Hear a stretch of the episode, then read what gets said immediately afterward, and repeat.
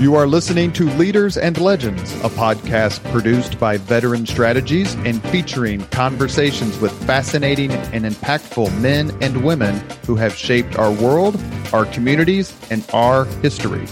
My name is Robert Vane, Principal of Veteran Strategies, and your host for our discussion. You are listening to Leaders and Legends, a podcast presented by Veteran Strategies, an Indiana based public relations enterprise, and sponsored by Girl Scouts of Central Indiana, Garmong Construction, Leaders and Legends LLC, the Grand Hall and Conference Center at Historic Union Station, the McGinley's Golden Ace Inn, and NFP a national insurance broker with strong local content. Our podcast is featured on the All Indiana Podcast Network in partnership with Wish TV. You may find Leaders and Legends at allindianapodcastnetwork.com. Thinking of starting a podcast or need to host a public meeting? Let Leaders and Legends LLC be your partner as you look for new ways to communicate your message please contact Chris Spangle and me at leadersandlegends.net. And as always, all our podcast interviews are dedicated to the legacy and generosity of P.E. MacAllister. Thank you for joining us on the Leaders and Legends podcast today. Our guest is Jake Oakman, who has done so many things and done them so well that his bio on the website is voluminous. Mm-hmm. I had my mom write it, so. Jake Oakman is the executive director of the White River State Park Development Commission. The executive director leads the team that manages all aspects of the park's operations, including marketing, property management, sales, and most important, the delightful concerts that you bring. Beginning in late 2019, Jake led all marketing and communications efforts related to the governor's historically successful reelection campaign. He's also been, were you state party comms director? Mm-hmm. Concurrently with that. That's what I thought. He was director of comms for state party, state Republican Party, about 12 years after I did it. I think so. I was 2006, 2007. Yeah, so I was uh, 19 to 20. Jake is. You told me there'd be no math, so I don't know. I guess that's 14 years, 13. We'll give you some time. Oh, thank you. I do have a pen and pencil. You look a lot better than I do. You look younger than me, which is offensive, but. My grandkids are getting ready to turn six, you know. I did not know that. Well, if you get some sort of 80s rap concert here, you, I'll bring them. Okay. Jake is truly a wonderful friend to all of us. He's incredibly well respected. He's a terrific guy, and we're, we're very grateful to have him on here. We're going to talk a little bit about his career, a little bit about White River. That should take about three minutes mm-hmm. total. And then 57 minutes about the fact that he's a huge history buff, which is all we really care about. Okay. I'm ready. Well, thank you. Thank you. You, you've, interesting how I look at your career, and it seems like at some point, without flattering myself, you made a decision like I made for me to be successful in my adult life, I need to get involved in politics. Mm-hmm. Is that a fair statement? I think that's fair. I mean, it's something I've, I'd always been interested in. And then also, I mean, when you get involved in politics, you meet so many people from so many different walks of life that just those net, that networking and those relationships open doors for you that you may have not considered when you first started on like my career isn't a an A to B to C. It doesn't make any sense when you really look at it. But um, yeah it goes back to wanting to get involved in politics make a difference and then also meet similarly minded people who also wanted to have an impact in the community. It's the networking aspect of it that is so important. Absolutely. And not just among your peers but among people who can pluck your name out of a pile and go you know, talk to my friend Jake. Mm-hmm. Is that your experience Absolutely. in both cases? P.E. MacAllister was obviously my experience. Yeah. I mean, and that was when I was at IU, I met Jim Morris. He was on the board of, or was the president of the board of trustees when I graduated. And, you know, he's a man who's had such a great influence on Indianapolis for 50 years. And he was incredibly helpful to me. I met Eric Holcomb in 2003 when I first moved to the city, and obviously he's gone on to do a few notable things in his career, um, and he's been incredibly helpful. But yeah, it's just in Indianapolis. It's a very it's interesting. It's a big city, but it still has a small city feel where you kind of get into a, a, the bubble of politics, and everyone knows everyone, even across party lines. And so, yeah, it's those relationships and networks definitely um, pay dividends. You were student body president I was. at Indiana University. Uh-huh. That's Okay, when so- I peaked. So, does do we call you Mr. President? You you can. I don't require it, but you can. I understand. I hope that Governor Holcomb refers to you as that. He refers to me as many things, but never. it, it's never been Mr. President. Did you did you run for student president because you thought you could have a career in politics one way or the other? The truth is, I ran and I was student body president of my high school too. And the reason I did it was the same. I'm not a stellar um, academic student. You know, I do enough to get by.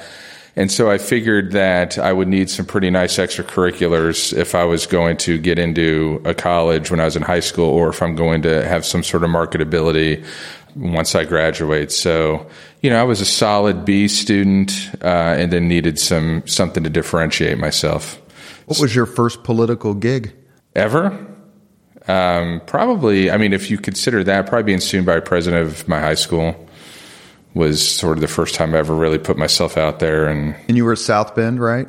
well, I was born in South Bend, but I grew up in Springfield, Ohio. I went to high school with John Legend. I like to say he's the second most famous alum of Springfield North High you School. stay in touch with Mr. Legend? No. I didn't really know him. My brother knew they graduated together and they were friends and in several classes together. But I did run into Chrissy Teigen once when she was in town for the Super Bowl 10 years ago. Well, for me, yeah, she was shocked and saddened. Um, as of proved to be elusive until you finally. but that was my opening. Hey, I went to high school with your fiance, and then we chatted. And I thought maybe there was, a, but no. I guess she wanted somebody talented and successful and so forth. He ended up being named People Magazine's sexiest man alive. yeah, well, you know, If you want, we can do a recount. I think yeah, I think that's what we need to do. What made you go to IU other than the fact that it's just such a blast? That's pretty much it. I mean, I was born in South Bend, so I always had that connection to Indiana. It was the only school I applied to, which, prob- looking back on it, wasn't the wisest thing for me to do because I didn't get in on. My application was put on. You know, we're going to need a little bit more information. Let's see those second semester grades. Uh, but I, when I was doing some college visits the summer after my junior in high school, I visited Bloomington, and it was. I mean, it was a done deal. You go to you, when you see the campus, it's just you know lock it up. Everybody, you know, we've obviously had several IU grads on the podcast, whether Mm-hmm. Jim Morris, Ray Tolbert, uh, lots, Tom Coverdale, who I know. Oh, yeah. you know, uh, every one of them would go back tomorrow. Mm-hmm. Like, if I could go back tomorrow, and I'm like, what about if you could go back with the money you have now? And they're like, oh my god, I'd probably just be wasted all. I'd be having so much fun. I'd never go to school because they were all so poor when they were in college. That's the thing. Some of the, the things I was able to enjoy about Bloomington 20 years ago, uh, the recovery time just isn't there for me anymore. um, so I might be able to go down there for like a, a day, and it would take me about a week to to get right again. You, So you mentioned Jim Morris. I, I'll ask you a question here in a few minutes. Uh, if there's a particular Hoosier leader or legend you admire most, you won't be able to say Jim Morris. We've just about retired his name since Okay. it gets mentioned so often. But since you've already talked about him a little bit, what is it about you and and Jim working together that made a difference? He clearly took an interest in your career. And when someone like Jim Morris takes an interest, you know, when you don't have a name, right, you're nobody's son, you're nobody's grandson or whatever, that can make all the difference in the world. Yeah, and I think it just speaks to him and how much he cares about, um, you know, propping up the next and following generations. He saw he got some opportunities. I'm sure there are people that reached a hand out when he was making some moves in his career, just graduating college, and he's always, as long as I've known him. Um, you know, he'll always take a meeting. He'll always talk to somebody if they show an interest in service. and not just hey i want to make something of myself but i want to contribute back to the community and i think that sort of there's that generation of of leaders and legends mm-hmm. that worked for uh, mayor lugar that um, have always had that sort of pay it forward mentality even into sort of you know their retirement years where they they don't really have any they don't need to to do that. They don't need to to reach out that the way they do. And i just think it's really special about him and several of his peers that continue to do that.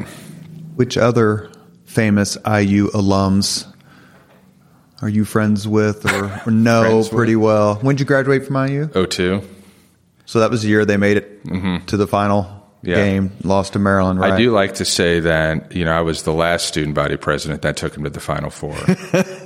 so tell me about being on campus when Knight got fired. Uh, well, it was crazy. It was. Uh, I mean, I went out and quote protested, quote unquote, but I think it was. Was that like, you in the stonewashed jeans that I saw? yeah, no, I wasn't. But um, I think it was one. It was like a classic um, thing when you're 19 or 20, where five percent of the people were really legitimately upset, and then 95 percent of us were just like, "Hey, it's something to do. Let's go." And I didn't destroy any property. I want to state that for the record. But um, it was uh, it was just a really weird couple weeks because, or maybe one week. But I remember the night he got fired, we all sort of went out and expressed our disapproval. And then, like four or five days later, he gave this farewell speech at Dunn Meadow. you were there. I was there, yeah. And I remember waiting just sort of in the middle of this field for like an hour before he finally came out. And it was sponsored by the IDS, which I know, like Indiana Daily, Indiana, Indiana Daily student. And I think there was a lot of um, concern amongst the faculty and staff that the newspaper was supporting this like propaganda, anti-IU propaganda speech. Um, and then, you know, he sort of disappeared from Bloomington for several years and is finally having some sort of reconciliation. Would you would you have fired him? Absolutely, yeah. I mean, he would have been President Brand instead of President Oakman. You mm-hmm. would have fired him. Well, he yeah, because he agreed to that no tolerance um, policy and he violated it. So I don't know how you, if you're President Brand at the time or if you're Coach Knight, I don't know how you kind of walk back from that. You're listening to the Leaders and Legends podcast. Our guest is Jake Oakman, Executive Director of the White River State Park Development Commission. You said that you didn't really have a stair step A leads to B, B leads to C. Mm-hmm. I was the opposite in the sense that I'm hoping that A leads to B leads to C. When did you settle on a career or an interest in politics enough like that's how I want to make my living. And there are people around who I'm willing to work 75 hours a week for for very little pay because I believe in them. It was probably um, around 2010 when I started working for Governor Daniels. I mean, again, I always had an interest in politics and did some volunteer work for Todd Young's first campaign when he was running for the House. I, I worked for Mark Massa's prosecutorial campaign. But when I was high, and Governor Holcomb had a, a big hand in me getting the job with Mitch Daniels, and then just sort of working in that office, especially for Governor Daniels, who is a legend for several, a living legend for several reasons. Um, you know, just sort of gave me the idea that you can you can have this career and you can actually be part of something that's making a difference in the community and the state. And so then every job I've had since then, in some respect, has either been with the state or working for different campaigns. I haven't done it in a long time, but I used to like speak in front of colleges, you know, mm-hmm. journalism class or political science class or whatever. It's been years and years. But I always say, get involved in politics. I don't care how you vote. Get involved in politics. You will meet the best people. Absolutely. Mm-hmm. You, why don't you take that and run with it? Well, it's true. I mean, you know, I didn't grow up here, like you said. I don't. I'm not the the. I'm not Jake Oakman the third or fourth or fifth or anything like that. I mean, I'm just a guy who grew up in Ohio. But because I got involved in politics and showed that I'm trustworthy and I can work hard and I'm not necessarily always out for just like promoting myself, like that really opens a lot of doors for you. And again, you you get involved in these campaigns or you get involved in these causes, and like you said, it doesn't matter which side of the aisle you're on or, or what issues you're supporting. It's sort of the same kind of ecosystem where you just meet a lot of different people. they go off and do their separate things, but you stay in contact with them. So it like keeps opening different doors and, and broadening that network for you. And you get to a point where you're on the Leaders and Legends podcast with Robert Vane. So it's all, it all ends up being worth it. We have sponsorships available. Really? Okay. Did do you have? Let me ask you. Do you give me a give me a Democrat you're friend with? You're a good friend with, and just you know him or her, and just say you know great guy, cares about the city, cares about the state. I will, for their protection, I won't name names. Well, I mean, now you're here at the state park. It'd be different if you're a state party still. No, I mean, I'm sure I'm friends with a few. It's interesting that Because people think that they're like not friends, like like they believe what they see or read on on the news. And I'm not necessarily blaming the media, Mm-hmm. but they honestly think that people are at daggers drawn while waiting in line in the Starbucks or Right, yeah. whatever. Like they're breaking out into fights, and it's so. The more I tell my friends, the more you get involved in politics, Mm-hmm. the more reasonable you will be about politics. Right. And I also think the closer you get to street level, the more like sort of the passions of political affiliation sort of fade away. So, you know, on the federal level, it is almost about R's versus D's. On the state level, it's not as um, combative or heated. On at the city level, um, it, it's even a little bit less than that. I mean, you look at how the governor and the mayor work together um, on some issues for the city. So, yeah, it's certainly not like you know, I see a Democrat and I'm ready to to throw down. But is that is it fair to say that's the perception that and that you have those conversations like, oh, how can you be possibly be friends with him? And you're like, I think that happens every once in a while. I, I bet there's probably a lot more people, Republican and Democrat, that say that when people say they're friends with Jake. Like, how can you be friends with that guy? He's such a buffoon. I feel sorry for your comms person. Yeah. Well, you know, we go through him pretty quickly.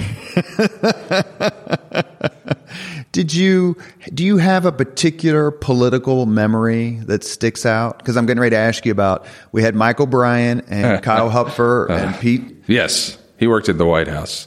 I call him White House Pete. That's true. Mm-hmm. Isn't his dog named like Wrigley or something? I think his dog is named Paxton. I think it's named after. Isn't yeah, he a huge Cubs fan? he is, but also Bulls. I think that's that's a Bulls player. Because he's from the, the region. Yeah, hmm Didn't he get drafted by the Bulls? I think so. Sorry, Pete. I I'm- can't help it. I'm with Jake. It just brings Yeah. out the hate in me. I'm, I'm very. There's no hate. I'm a fan. Is there a particular memory that's, that sticks out for you working in politics? I had Pete, Mike, and Kyle on the podcast talking about the 60 day campaign Yeah, or whatever it is. My in, f- in 2016 when Eric Holcomb won the first time. My favorite, I mean, 2016 just in general is my favorite memory. And there's several, like, I mean, I can remember when the governor was lieutenant governor and I was traveling with him. I was his communications director when he was lieutenant governor. And we were at some event, um, in Indianapolis, like an urban, an urban farm event. And it's when the, the news broke that Baron Hill was dropping out of the Senate race and Evan Bayh was, um, was coming into it. And I was the one that got to break that to the then lieutenant governor. And then just like all of the, um, you know, with Mike Pence becoming the vice presidential nominee, and I went to the convention. I was uh, Governor Holcomb's body guy at the convention, so I was sort of able to see all the the backstage goings on at the 2016 convention. So just that whole year was pretty insane. Even going back to when he when the governor was running for the Senate and was appointed lieutenant governor.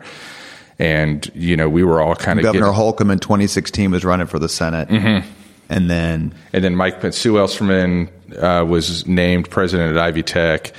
There was a vacancy for lieutenant governor. Mike Pence named uh, Eric Holcomb lieutenant governor, and so we were all kind of gearing up for uh, the Pence Holcomb campaign in 2016 for reelection.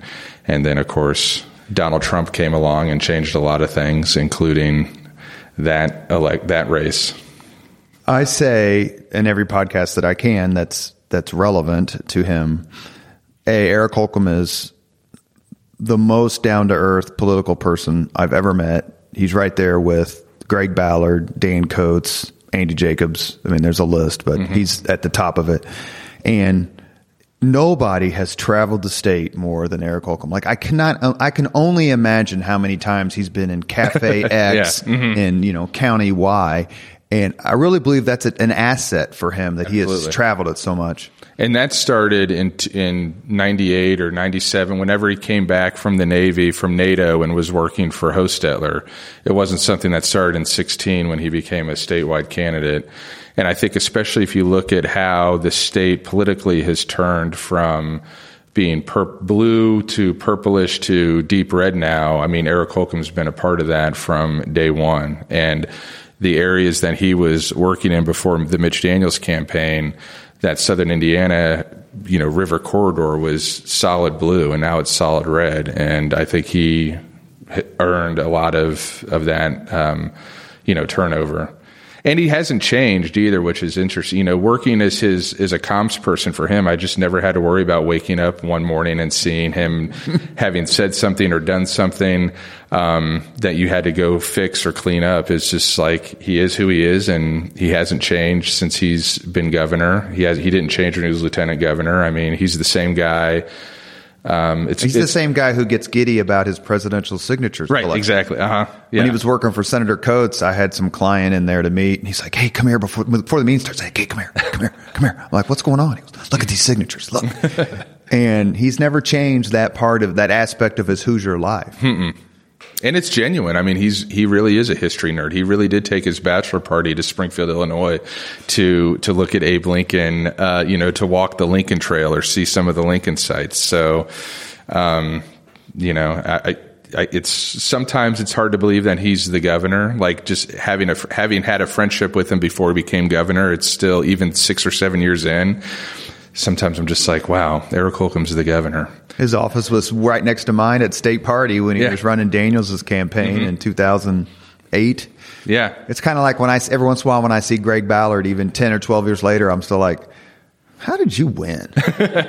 he was Robert, you know, it's been 15 years. I'm like, I still can't understand it, but I get it. And I think a lot of Hoosiers get that too. And that's why he connects so well with, as a candidate. That's why he connects so well with voters because he connected so well with people you know, before he became a candidate. And then, you know, that's why I got the most votes ever for a, a gubernatorial candidate. You said that, you know, really didn't have many issues or, you know, didn't have many worries. What's, what's the biggest PR nightmare you've ever dealt with? Well, uh, when I was caused by you or your I, client, or just you had to like, we got to comment on this somehow. I will say it wasn't caused by me. I think it was caused by several people. But when I was director of communications for the Indiana Office of Tourism, that I was there while the blow up over RFRA happened. And one of the reasons I wanted to. So I caused that. that was you? I was comms director for Mike Pence for Indiana. Well, thank you for that. we could. Yeah, I weighed 180 pounds before that, and I started stress eating. and look at me now but that was uh, one of the you know I'd, always been interested in the tourism industry and i kind of wanted to remove myself from politics for a few years and i thought hey the state tourism office that's a good opportunity politics will never touch it and then robert vane comes along with his RFRA. No, I mean it was uh, it was a tough. I mean, for me it was a tough week. I can only imagine how much tougher it was for moving up. But it was like if you were from outside Indiana and you were mad at the state for something, how do you voice that? You tell the, you email the state tourism office comms director that you are, you know, this, this, this, your state's full of this, this, and this. I'm never, you know, I'll drive all the way around Indiana. I'm not even going to fill up my gas tank and things like that. So, I used, I joke still that I was the only, I was one of the few people, I was the only person, I don't want to overstate it, who was against RFRA and thought it was a bad idea. Mm-hmm. And I'm also the only person who lost his job because of RFRA. You are listening to Leaders and Legends, a podcast presented by Veteran Strategies, an Indiana based public relations enterprise, and sponsored by Girl Scouts of Central Indiana, Garmong Construction, Leaders and Legends LLC, the Grand Hall and Conference Center at Historic Union Station, the McGinley's Golden Ace Inn, and NFP, a national insurance broker with strong local content. Our guest is Jake Oakman, Executive Director, White River State Park Development Commission. I mentioned this a few minutes ago. I'm going to ask you, is there a particular Hoosier leader and or legend you admire most, not named Jim Morris? Um, as an IU grad, I would say Herman Wells was somebody that, especially when I first moved to the state to go to IU, that I learned a lot about and admired how he sort of made Indiana University a, a worldwide um, university. Mitch Daniels, Eric Holcomb. I mean, those two uh, men that I've had the opportunity to work directly with and and get to know on a personal level. Governor Holcomb more so than Governor Daniels, but um, I mean, those are the ones that sort of immediately spring to mind. I think Herman Wells would be kind of the one sort of that. Obviously, he was he was still living when I started at IU. I think he might have passed the year before I got there, the year I got there, but you just going to IU, you just learn a lot about him. And I had the chance to get to know some administration people who worked directly for him, and um, and so I just learned a lot about his leadership and what he meant to the university. And if you think about what the university means to the state, that probably doesn't happen without Herman Wells. And you think about a lot of places, institutions where there's a clear watershed leader. Mm-hmm. There's Indianapolis before Dick Lugar, afterward. There's Marian University before Dan Elsener, Mm-hmm. afterward. The list goes on and on, right? Mitch Daniels, you could say the same for the state, how he turned it right, yeah. around. Mm-hmm. And Herman Wells seems to very much fit that category. Absolutely. There's Indiana, Indiana University, and then there's the post Wells. Yeah, I think that's absolutely right. Let's talk about your current job, executive director of the White River State Park Development Commission. We know you for the wonderful concerts held at the TCU amphitheater. Mm-hmm. What made you want to take this position, and, and what's your self job review after a year or two? Uh, I think I'm. I, I have better grades here than I did at IU, so I don't think I need to run to, for anything to uh, to prove myself. Uh, I just love the park. I think it is the having that tourism background um, with the state office and with working for the Indianapolis Indians before then. Um, I just realize how important tourism is to our economy and to our city. I think the the park is really, if you look at the collection of the assets we have here between the amphitheater, the zoo, Victory Field, the museums, the NCAA, and then just all the outdoor spaces. Um, I mean, it really is sort of the crown jewel uh, as an attraction in central Indiana.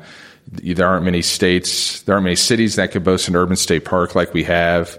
And just um, that mix of, you know, we're in a museum right now doing this interview, but then we can, I'm not going to, but you can go on a two mile, three mile, eight mile run outside.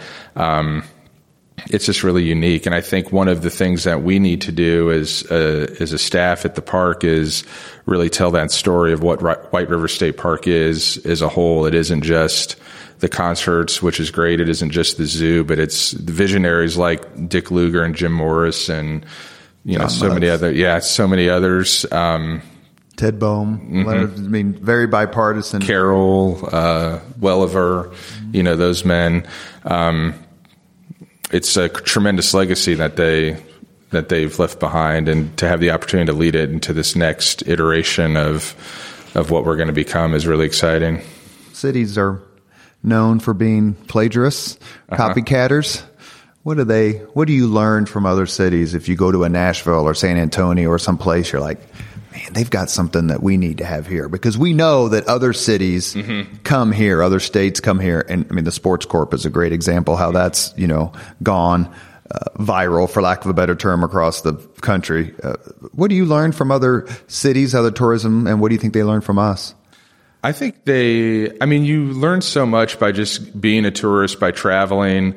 Um, you learn what works and what doesn't work. I mean, one of the, one of the conversations I have a lot since I've been in this job is, you know, our canal is this great asset, but why can't we make it like the San Antonio Riverwalk? I think I've heard that at least twice a week since I've been in this job. Well, you know, Sherry Seiwert from used to be mm-hmm. at downtown India at the IEDC now. She was heavily involved with this in the Goldsmith administration. We talked about that when she came on the podcast that, you know, Yeah. they always have ideas to improve it or, mm-hmm. oh, this is what someplace does.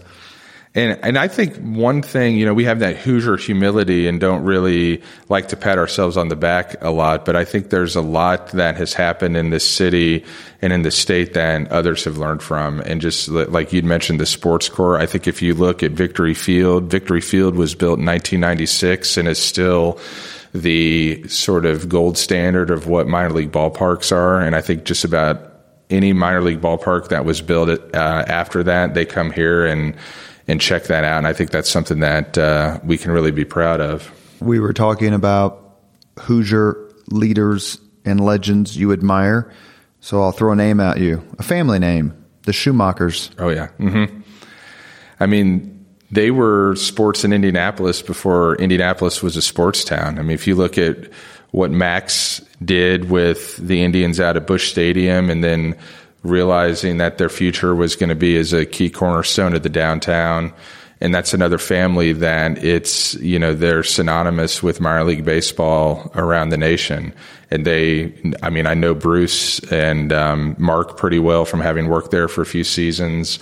Um, they're not boastful. They're not, you know, looking to get attention, but Very unassuming. yeah, but it, it, they're another one of those families that um, Indianapolis should be proud that we have them, and then just the impact that they've had on the city, and then the industry of minor league baseball throughout the country is uh, is pretty amazing.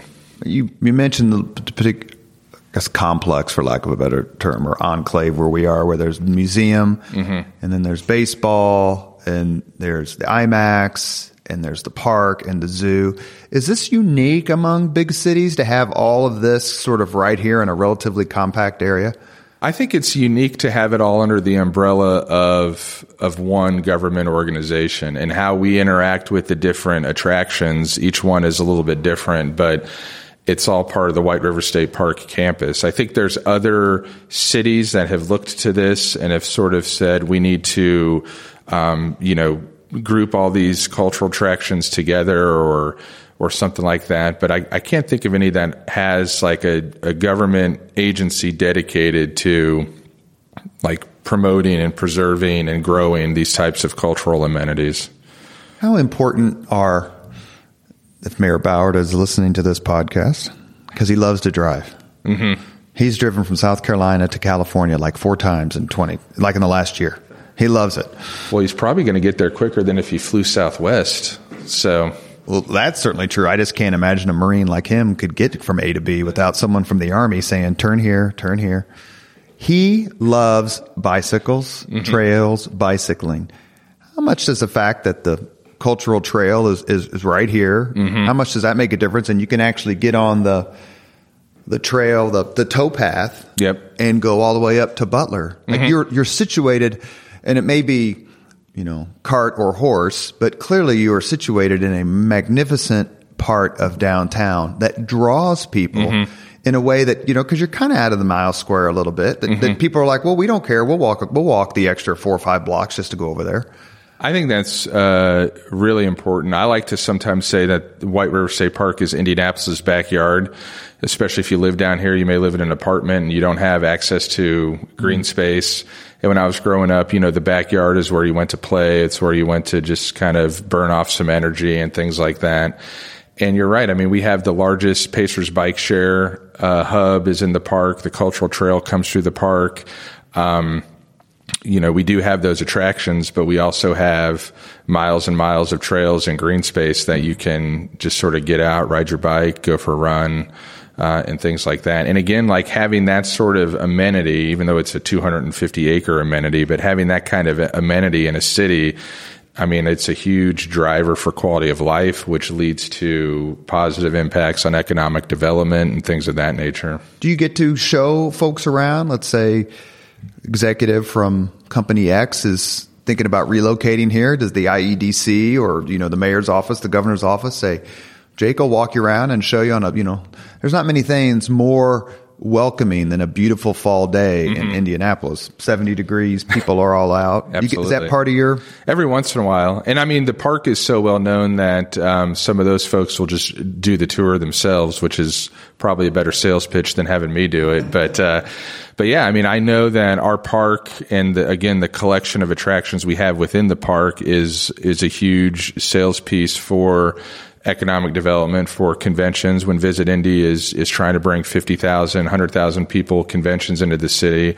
Um, White River State Park plays uh, plays a part in attracting those. So it's a big. I mean, it is. It's a great place to go to a movie, state's largest movie screen. It's a great place to see a concert, but it also has this like daily impact on the quality of life in the city that I think um, really needs to be appreciated. in a sense it's always activated. Absolutely, yeah. I mean, we're closed overnight, but um, that's neither here nor there. But I mean, there's you don't need to. You can come and enjoy the park for free. You don't necessarily need to go buy a movie ticket to be in White River State Park. And I think that's one of the things from a messaging standpoint that people don't fully understand. That you know, if you go to an Indians game, you're in White River State Park. If you go to see ZZ Top at the TCU Amphitheater, you're in White River State Park.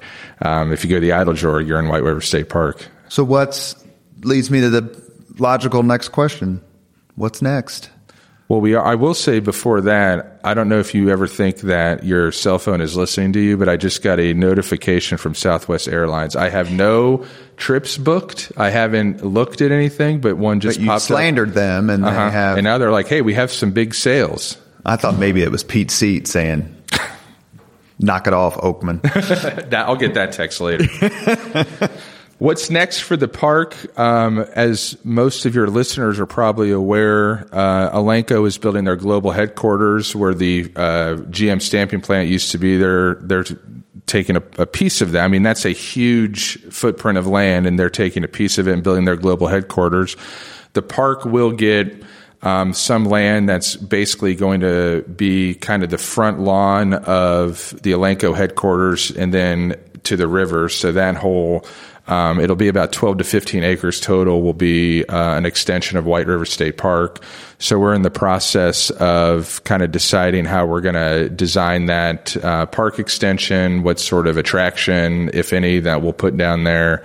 Um, and it's going to be a pretty exciting next few years for the park and just for that whole section of downtown. I mean, there aren't many cities that have an undeveloped, I don't know the acreage of the GM site, but I think you'd be hard pressed to find many cities that have an undeveloped uh, piece of land that close to downtown, that large. And the city of Indianapolis has been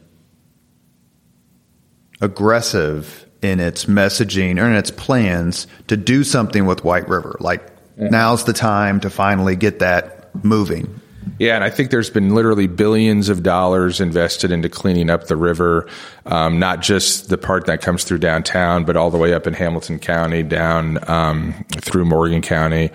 And there's a desire again. Our governor Eric Holcomb really wants to see some some recreation on the river. I know that that's part of Mayor Hogsett's um, plan too for the river. So between the park extension adjacent to Elanco, and then just the ability now to really promote some sort of uh, activities on the water, again, it's going to be a, a really exciting. I like to joke and say that we're called White River State Park, but we're not a traditional state park, and you can't really do anything on the White River. Um, at least one of those two things will change. Let's talk concerts. That okay. clearly has put State Park, White River State Park, in a different mm-hmm. spot than Absolutely. it was 10, 15 years ago. Mm-hmm. I used to come down here, I think it was Starlight Musicals or something in the tennis courts. they used to have concerts on the IUPUI tennis courts. Oh, wow. In the 70s and 80s. I think maybe Starlight, was that there or maybe that was Butler or Clowes Hall? I can't remember. Anyway, that was the concert spot mm-hmm. down here, unless you want to be like my brothers and sisters who saw Led Zeppelin for $9. Oh, wow. Back in 76, 77. Can you imagine paying $9 to see Led Zeppelin? I remember when they did that brief reunion, it's probably been 12 years ago now. They had that big concert in mm. London, and there was talk that the three of them and then Bonham's son were going to do a tour. And I was just like, there, I would pay an unfortunate amount of money to see that show if it was anywhere within like a 300 mile radius of where I live. Oh, well, I'd pay 5000 for a ticket. Well, you're, I mean, you're a lot more successful than I am. Your net worth is a lot higher than mine. But I'm here interviewing you. Well, yeah, but we're going to sponsor the podcast, I think, right? Do you have a favorite, uh, favorite concert? I saw ZZ Top here last summer. Like I've a favorite concert I've seen here or just mm-hmm. in general? Just uh, that you've seen here. Uh, the interesting, th- yes, I, I, mean, there's been so many that because you I, get everybody here. Yeah, I mean, it's and not like thing. just a particular group of musicians right. or genre of music. That's what's so cool about this job is like, um, there are acts that I got to see that I wouldn't have otherwise. Like, um, I mean, one that comes to mind is Lyle Lovett. That was a really great show. I would have never gone and seen Lyle Lovett before, but he put on a great show. ZZ Top. I'm, I'm a classic rock guy. And I mean, ZZ Top is legend. Robert Plant talking about Led Zeppelin. He came through with Alison Krauss, and he and I actually made eye contact backstage. So that was uh, pretty cool. You, do you make it a point to introduce yourself to these I don't. folks? I don't. I think I could, but I just don't want to. I don't want to. I mean, they're here to perform, and they, you know, every artist probably has their own pre-show ritual, and I don't want to just be like, hey, I'm you know, all this. Have you found some that are just artists that are just nicer than others? Like they'll just hang out and There's have some, like small if, talk. If you're kind of a, yeah, I mean, the cool thing about Robert Plant is we have this building called the Pump House. And during the concert season, it's where the catering sets up for all the stagehands that are in mm-hmm. during the day and setting up the show. And what was really cool, so I went there to get a free dinner because obviously, and I'm sitting there eating supper, and a lot of the stagehands are eating dinner, and Robert Plant comes in. And I mean, this is like one of, next to Roger Daltrey from The Who, he's probably my favorite classic rock singer. It's exactly the same thing my sister says. Well, she's right. And she's almost 65, so you're down with the right people. That's right. And Robert Plant just, he's wearing like board shorts and a t shirt and he has his little mug of tea. And this is like one of the biggest legends in rock history who could just stay in his trailer or go out and, but he just like kind of looks around and sits down with the stage crew and they ended up just talking about soccer for like 20 or 30 minutes. And then he just gets up and says, all right, let's have a good show tonight. And then goes and does his thing. And I just thought that was really cool that, you know, he just doesn't hang out in his trailer, go out on the stage, do a show, and then back to the trailer and out. So, most you've ever paid for a concert ticket anywhere? I paid, I think when What's Left of The Who toured with Quadrophenia, I think it was back in 2013, yeah. they were at the Yum Center in Louisville, and I sat pretty close and I paid some money for it. I mean, I think it was like 300 bucks a ticket or something like that. Who do you want to come play at the TCU amphitheater. I mean, I, I joke with our Live Nation partners and say you need to get Pete and Roger here from from the Who. I mean, let's just blow it out. They but should. Yes, agreed. I only saw the Who because I was accompanied. I accompanied Mayor Ballard to the Super Bowl where the Colts lost to the Saints. Oh yeah, mm-hmm. and they were the halftime mm-hmm. act. Yeah, they got mixed reviews for that halftime show, but I mean, they're still kicking. They they were at Ruoff. That was actually the last concert I saw before the pandemic. Was when they came through and played up at Ruoff with some musicians from the Indianapolis Symphony. And that was a pretty cool show. You mentioned the, the COVID pandemic. What was your what was your sense that was going to happen? You know, once we all thought that, that inevitably the I'm not going to say hysteria because that seems pejorative, but the mm-hmm. restrictions were people dying to come back to the park. I couldn't wait to. I mean, I rode my bike through it no matter what. But could you just like, this isn't going to kill us. This will make people want to be here even more. Yeah, I mean, I wasn't here uh, when I wasn't in this position when the when the pandemic hit. I know. Obviously, it was challenging for the previous executive director and the team, as it was for everyone. But again, the nice thing about the park is it's a park. So yes, the IMAX was closed, or yes, we couldn't have a concert season, but we still had the trails, we still had the outdoor spaces, we still had the opportunities to social distance. But yeah, I think what you saw, especially 2022, this last concert season was really the first full post pandemic TCU amphitheater concert season. And we did like 52 shows, which is more than double what we would have done when it was just the lawn and before the amphitheater was built. And that was everyone who knows two chords or more on the guitar was ready to get out and tour. Everyone had a pent up desire to go see live music. I think, and if you talk to the leaders of the individual attractions, I think all of them will tell you that 2022 was close to, if not you know, better than 2019 as far as visitors and dollars and things like that. So, yeah, I think people are ready to get back to normal. And we didn't, I mean, we didn't have any issues with, uh, I mean, we were safe and followed the protocols, but once once we got our concert season going, we didn't really have any issues with with COVID or anything like that. You are listening to the Leaders and Legends podcast. Our guest is Jake Oakman, Executive Director, White River State Park Development Commission. Jake is an avid fan of the Boston Red Sox. Mm-hmm. That's accurate. What's your favorite Red Sox memory? Besides winning a World Series, I was about to say when Edgar Renteria hit a comebacker to Keith Foulke in 2004, and he underhanded it to Doug Mientkiewicz and ended the 86 year Curse of the Bambino.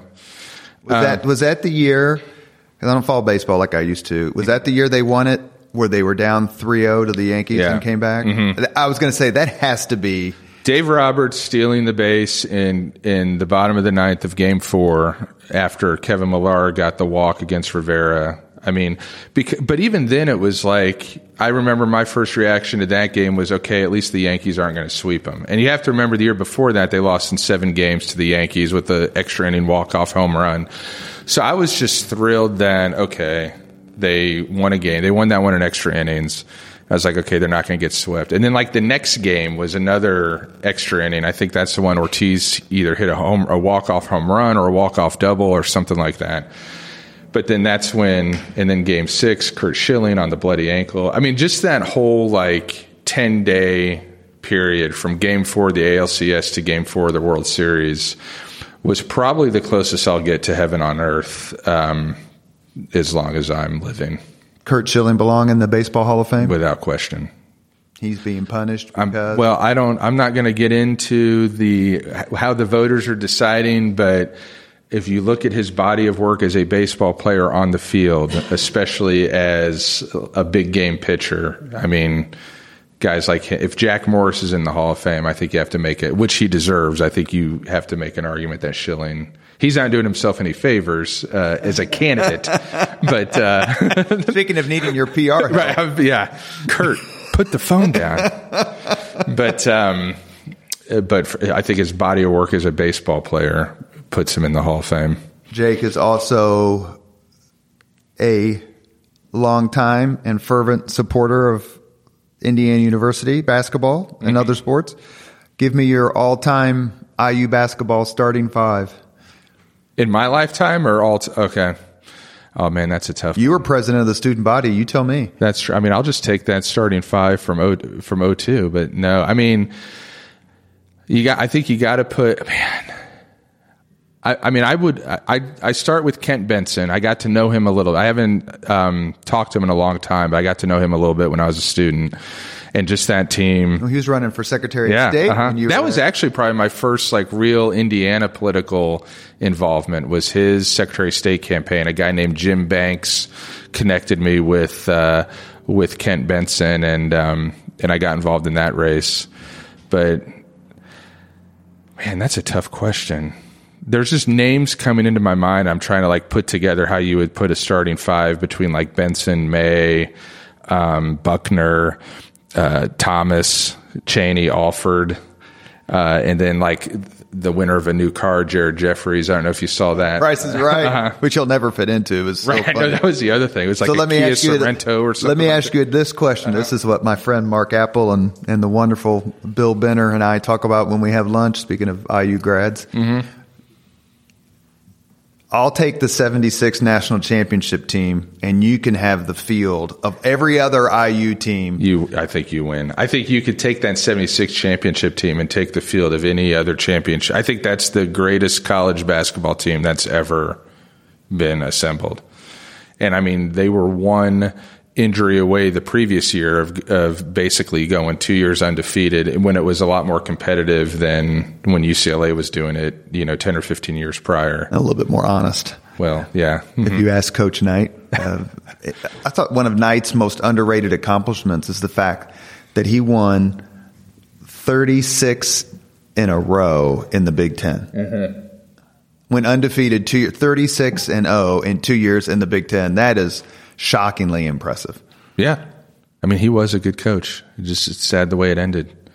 But I am glad that they've had this sort of. I thought like, you know, I wouldn't care anymore because it had been 20 years or so since he got fired, and he made it clear that he wasn't interested in a reconciliation. And but whatever it was, two or three years ago when he came to the Purdue game, I was a lot more emotional than I thought I would be. I mean, I didn't cry like I did when the Red Sox first won the World Series, but it was um, it was actually really cool to see that there could be some sort of reconciliation and some closure. And now that he's been, you know, coming to practices and stuff, I do think that's a nice final chapter to to his time at IU.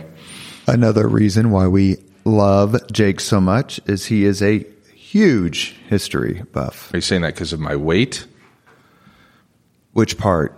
The huge? I was calling you buff. Oh, dang it! I needed to. Yeah. Okay. I got to look on the bright side.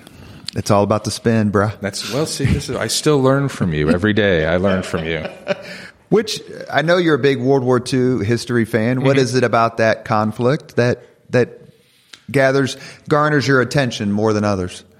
I think it's recency more than anything else. I mean, I both of my grandpas, as you know, most people my age, uh, both of my grandpas served in World War II. My my dad's dad um, was actually wounded at Mount Cassino in Italy. Um, my mom's Oh, dad, at the monastery? yeah, hmm he was shot in the leg by a sniper. And uh, my my mom's dad served uh, in England during the war. So just and then just like that whole generation. I mean, they were. Um, I was really close to my grandparents growing up, especially my mom's parents, and just sort of having that direct connection to that generation and that war um, meant a lot. And then just you know you get into some of the. I mean, it's just got some pretty colorful characters that you can study on an individual basis. Some of the individual generals. Um, the stakes were enormous when you when you think about what was going on in both theaters, um, and then just again that sort of like the the GI was just you know 18, 19, 20 year olds, and they put aside whatever they were doing or whatever their ambitions were went overseas to save the world, and that is not an exaggeration, and then just kind of came home and went on with life. And I think that, you know, just that whole generation, it's they're pretty amazing for having done that. Do you have a favorite World War II book? I do. I mean, the one, the Rick Atkinson wrote a trilogy. Um, Army at Dawn. yeah, the Army at Dawn, Guns at Last Light, and Day of Battle. I think, or well, Day of Battle is the second one. I would say if you really want to know what the United States did in the European theater, that's um, you should read those three books. It's a commitment. I mean, he is very detailed in his research, um, but um, I mean, there's several. I've really gotten into sort of the the espionage stories. Like there's a book called Operation Mincemeat. Um, Oh, yeah. There's an author Ben Macintyre who sort of writes these. Um, tr- I mean, they're true. So, but these books about like uh, the subterfuge and uh, the spy stories of World War II and um, Operation Mincemeat, Operation Double Cross, which was about all the D-Day um, things. Those two come to mind. But just on on the whole, as far as Europe goes, the Atkinson trilogy is pretty. Uh, it's pretty good. We have had a half dozen, I think, Chris, World War II authors on the podcast who've written terrific books about them. And actually, uh, I just finished today a book called Hitler's American Gambit. No, Gamble. Gamble. And it's about the four days in between the attack on Pearl Harbor and then the declaration of war on the 11th by Germany against the United States. And that author, Brendan Simms, is coming on the podcast. Oh, good. Uh, there is so much to learn about that. Do you have another era before we get to the final five questions? Do you have another era that's kind of The like- revo- I like that revolutionary um, era and that sort of first generation. Uh, you know, kind of from the revolution to maybe the Madison presidency, because I think Quincy Adams was after him, right? correct? So yeah, I mean, he's literally a second generation. Um, so those two, and like Joseph J. Ellis is one of my favorite authors from that era. Um, so those are the two that uh, that I read a lot about. Do you remember going to see Saving Private Ryan in the theaters? I do. It's the only mo- there's only been two movies at the end of which nobody got up. Saving Private Ryan and Schindler's List. Everyone just kind of sat there for a while trying to absorb. What did you think of that movie? Did either your grandparents, grandfather see it? My my grandfather, my dad's dad died before that movie came out. Uh, my mom's dad wasn't a big moviegoer. He did see, like he saw Patton in the theaters, and then he didn't see another movie in the theaters until I think Schindler's List. Um, but what I'll say two things about that. One, that movie, for as visceral as it is, and for as accurate as it is, and you, when that movie came out, you would hear stories about veterans having to get up and leave, especially during the D-Day scene because it was too real but having been with Governor Holcomb to Omaha Beach, uh, and I have a little jar of sand on my mantle from from Omaha Beach. It, that still almost doesn't do justice to like being on the beach and looking up and seeing even 75 years later you can still see the defensive bunkers and everything that those men had to to go into. And I, I remember we we went to Omaha Beach we saw that, and then I watched Saving Private Ryan on my iPad on the drive back to our hotel, and just being there and being on the beach and realizing what those guys had to do. I mean, there was no option. There was no failure was not an option. And I know Eisenhower wrote that that letter, that famous letter that never got sent, where he takes all the blame for the failure. But um, it's amazing to me that they were able to accomplish what they accomplished on that day. Did you go to the cemetery? Mm-hmm. I always, I've had some friends say they were going to the summit. I went probably 25, 26 years ago, and I just say, be prepared to be overwhelmed. Mm-hmm. And they're like, yeah, I can't wait to go. it. And I'm like, it's not, yeah. I'm like, you know, there's Arlington National is obviously a very, mm-hmm. you know, powerful place. I mean, even walking around Crown Hill and seeing mm-hmm. some of the names, but I say, just, just, just understand that it's going to hit you. Yep. And you're going to be like everybody else who it hits when mm-hmm. they walk in there. And I just read an article. There's a there's a team of of French of most of them are elderly or like French senior citizens. Mm-hmm. But when you're when you're there, do you notice that the the birth and the date, you know, and their names and all that stuff is all they're all like gold. Mm-hmm. There's there's a group of Frenchmen, and all they they do this as their work they take the actual sand yeah. from Omaha. Go ahead, finish, Jake. You know what I'm talking about. And, and, then they rub it into the to the name and the dates on the on the t- or the crosses or the stars of David to make them pop out. It's an incredibly moving. Like again, is is is accurate from a, a violent standpoint as Saving Private Ryan is. Um, being there on the being at Omaha Beach and at the American Cemetery on like the calmest day when in the off season of tour we were there in a September um, that's when it really hits you and what was fascinating to me is um, we also on that same trip happened to drive through Luxembourg to get to our next meeting mm. and that's where George Patton, Patton was buried. I was say did you go to his we did and what's so Teddy Roosevelt Jr is oh, the highest ranking. The Medal of Honor. He received the Medal of Honor, and he's the highest ranking. I believe he's the highest ranking officer buried in at um, at Normandy, and he's just sort of one of many. You go to as far as like being in a row. He's not like set aside. Here's a general mm-hmm. or anything like that. Had a heart attack, I think. yeah, I think it was like well, it was like three or four weeks later, but yeah. Omar I mean, Bradley said they asked him what was the greatest act of heroism he'd ever seen, and he said Ted Roosevelt Jr. on Omaha Beach. Yeah, walking with a cane, by the way, uh, storming the beach. You go to Luxembourg and at Patton at the American Cemetery in Luxembourg, which is where a lot of the Battle of the Bulge um, soldiers are buried. And I think there's an Indiana recipient of the Medal of Honor who's buried at that cemetery.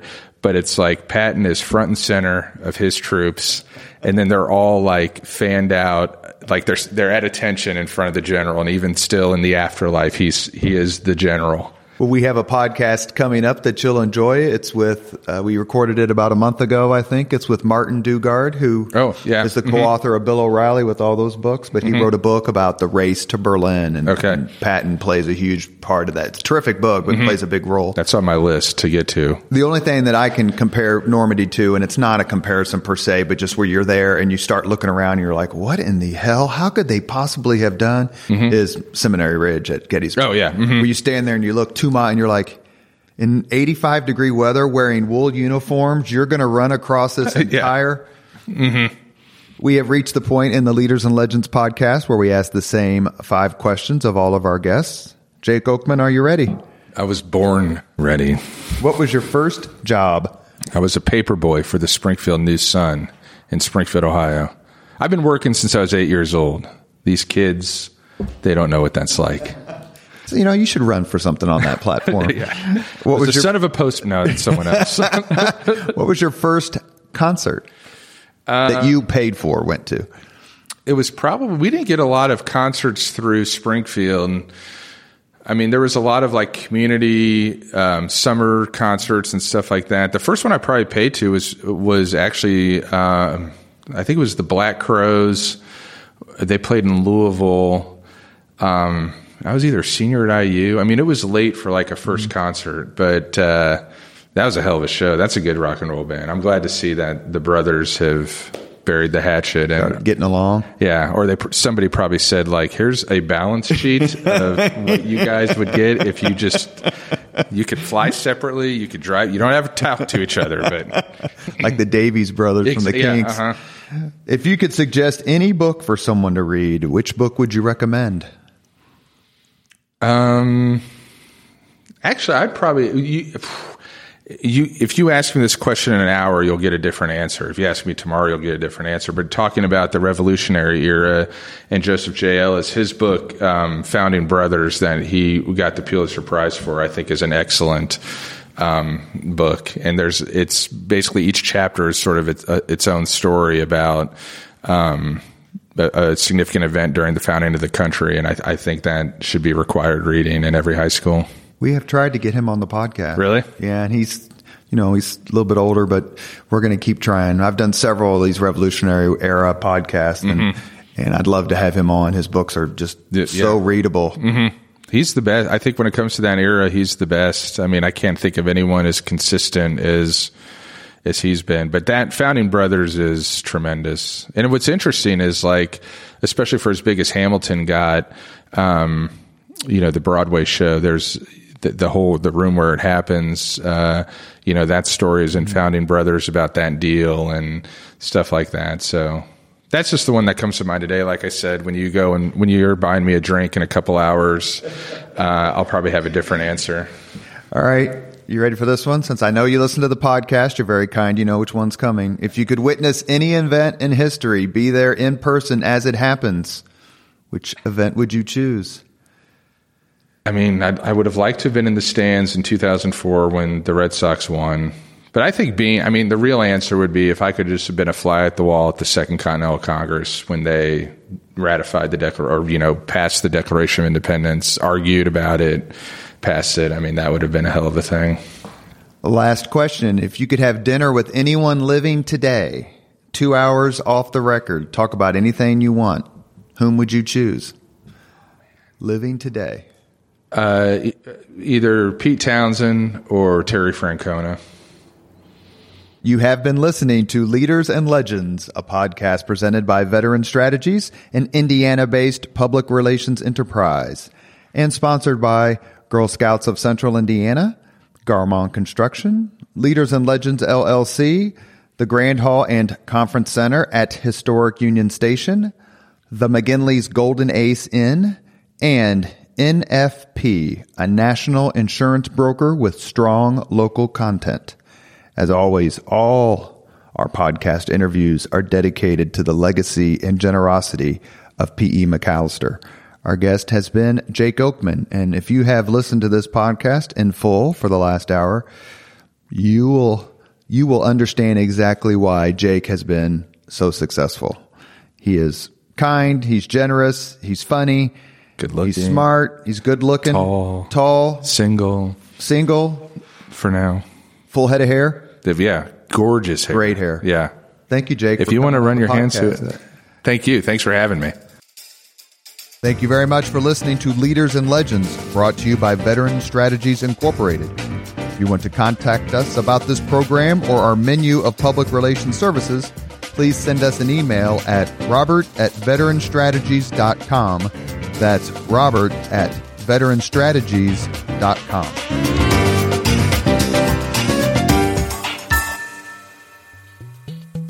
This podcast was produced and edited by Chris Spangle and Leaders and Legends LLC. If you're interested in starting a podcast or taking yours to the next level, please contact us at leadersandlegends.net.